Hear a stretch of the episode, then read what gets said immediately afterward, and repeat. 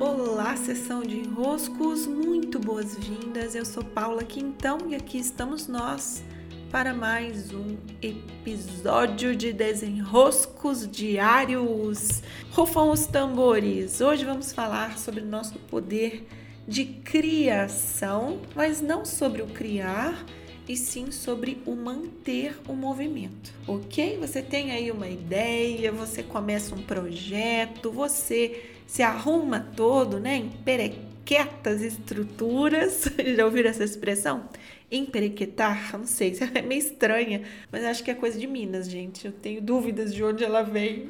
Emperequetar etiqueta seus espaços, encontra lá boas artes para colocar no seu Instagram, arruma teu blog todo bonito, cria maior estrutura e na hora de preenchê-la você simplesmente vai minando e minando as suas forças. Você tem um grande projeto, grandes ideias, um grande plano, mas você começa a sua jornada de caminhada e ao invés de seguir em frente, você estaciona. É muito triste, não é mesmo? Pois bem, reside aí uma patologia que atua sobre o teu movimento, mas não sobre o início do movimento. O início do movimento, se vocês observarem bem, ele tem uma matéria diferente daquele movimento que está sendo continuado. Vocês já perceberam quando a gente vai, por exemplo, começar uma trilha, tá?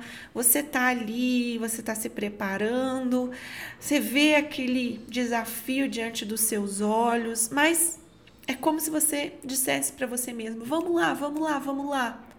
Tem uma expressão muito mais do fogo nesse momento, tá? É um start. É como ligar um carro e o carro tem aquele. É, eu não sei bem os, os nomes, as expressões, mas eu sei que, que ele tem um tanquezinho de combustível só para você dar o start no carro, né? É outro material que é feito o começar. Então, preparar nossa mochila para uma caminhada, preparar tudo aquilo que a gente vai levar e começar tem outros componentes. O manter, manter o passo, manter o ritmo, manter o movimento exige de nós um outro ponto de habilidade. Esse que sustenta a vida de uma ideia, que sustenta a vida de um projeto. E como nós vamos conseguir nos reconectar com essa força da manutenção? Porque se estamos falando aqui que você cessa o seu movimento, quer dizer que você está desconectado de alguma fonte. É como ter um celular ótimo, muito bem carregado, mas que a bateria dele rapidinho esvazia. Aí você tem que colocar na tomada de novo. Por que é que essa bateria está esvaziando tanto? Por que é que você não está conseguindo manter as fontes do seu movimento? A fonte que garante que o seu movimento esteja ali sendo executado. Eu vou é, interromper esse, essa linha de raciocínio, segura ela aí, e eu vou trazer um outro aspecto para você fazer o comparativo comigo, tá? Talvez você já tenha quebrado alguma parte do seu corpo.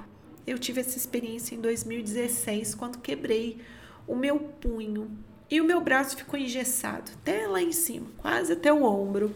Ficou o braço todinho engessado por seis semanas. E quem já quebrou um punho, quem já quebrou uma perna, quem já quebrou algo no corpo e precisou ficar imobilizado, sabe muito bem que quando nós imobilizamos um músculo, o que acontece com ele? É chocante, é de dar tristeza de ver. Quando eu tirei o meu gesso, eu via o meu braço tão mais frágil, tão mais fino do que o outro. Era de partir meu coração.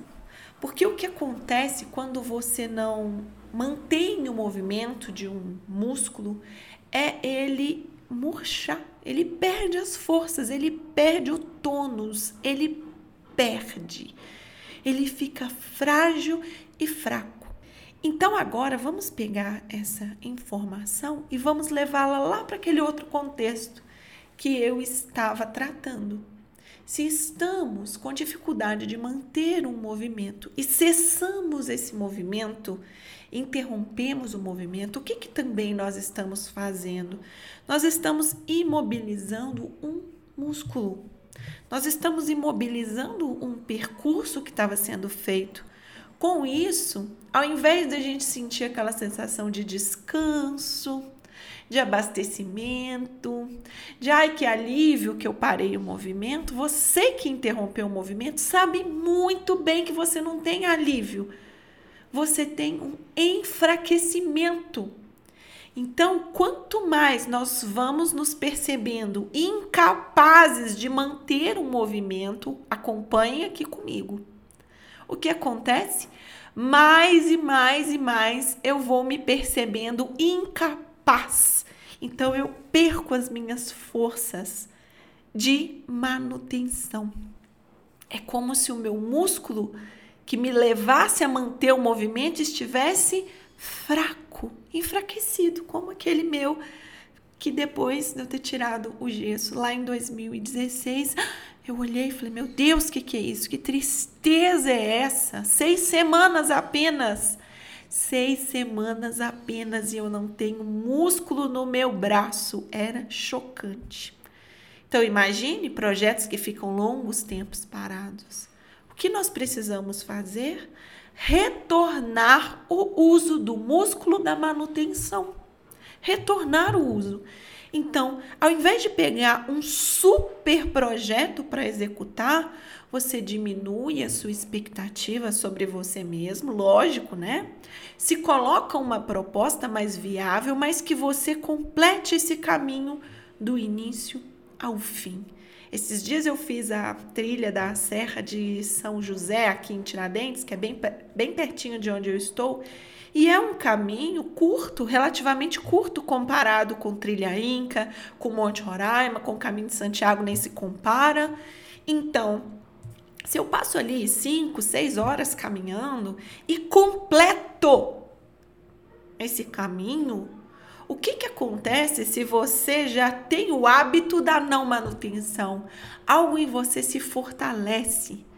Então é como se você estivesse puxando uma teia que toda ela, toda junta, vai fortalecer em você um aspecto que está fragilizado, que é eu não consigo manter, não consigo manter aquilo que eu me propus a fazer, a desenvolver uma ideia.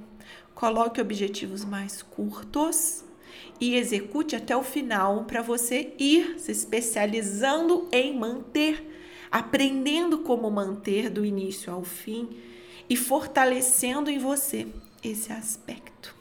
Com isso, acredito que seja muito valioso o desenrosco que é possível viver por aí. Eu sou Paula Quintão, esse foi mais um dos nossos episódios. E por aqui estou em fase de reinvenção das minhas estruturas também. Meu site, o paulaquintão.com.br, daqui a pouquinho tá com cara nova para vocês. Meu blog. Beijos e até!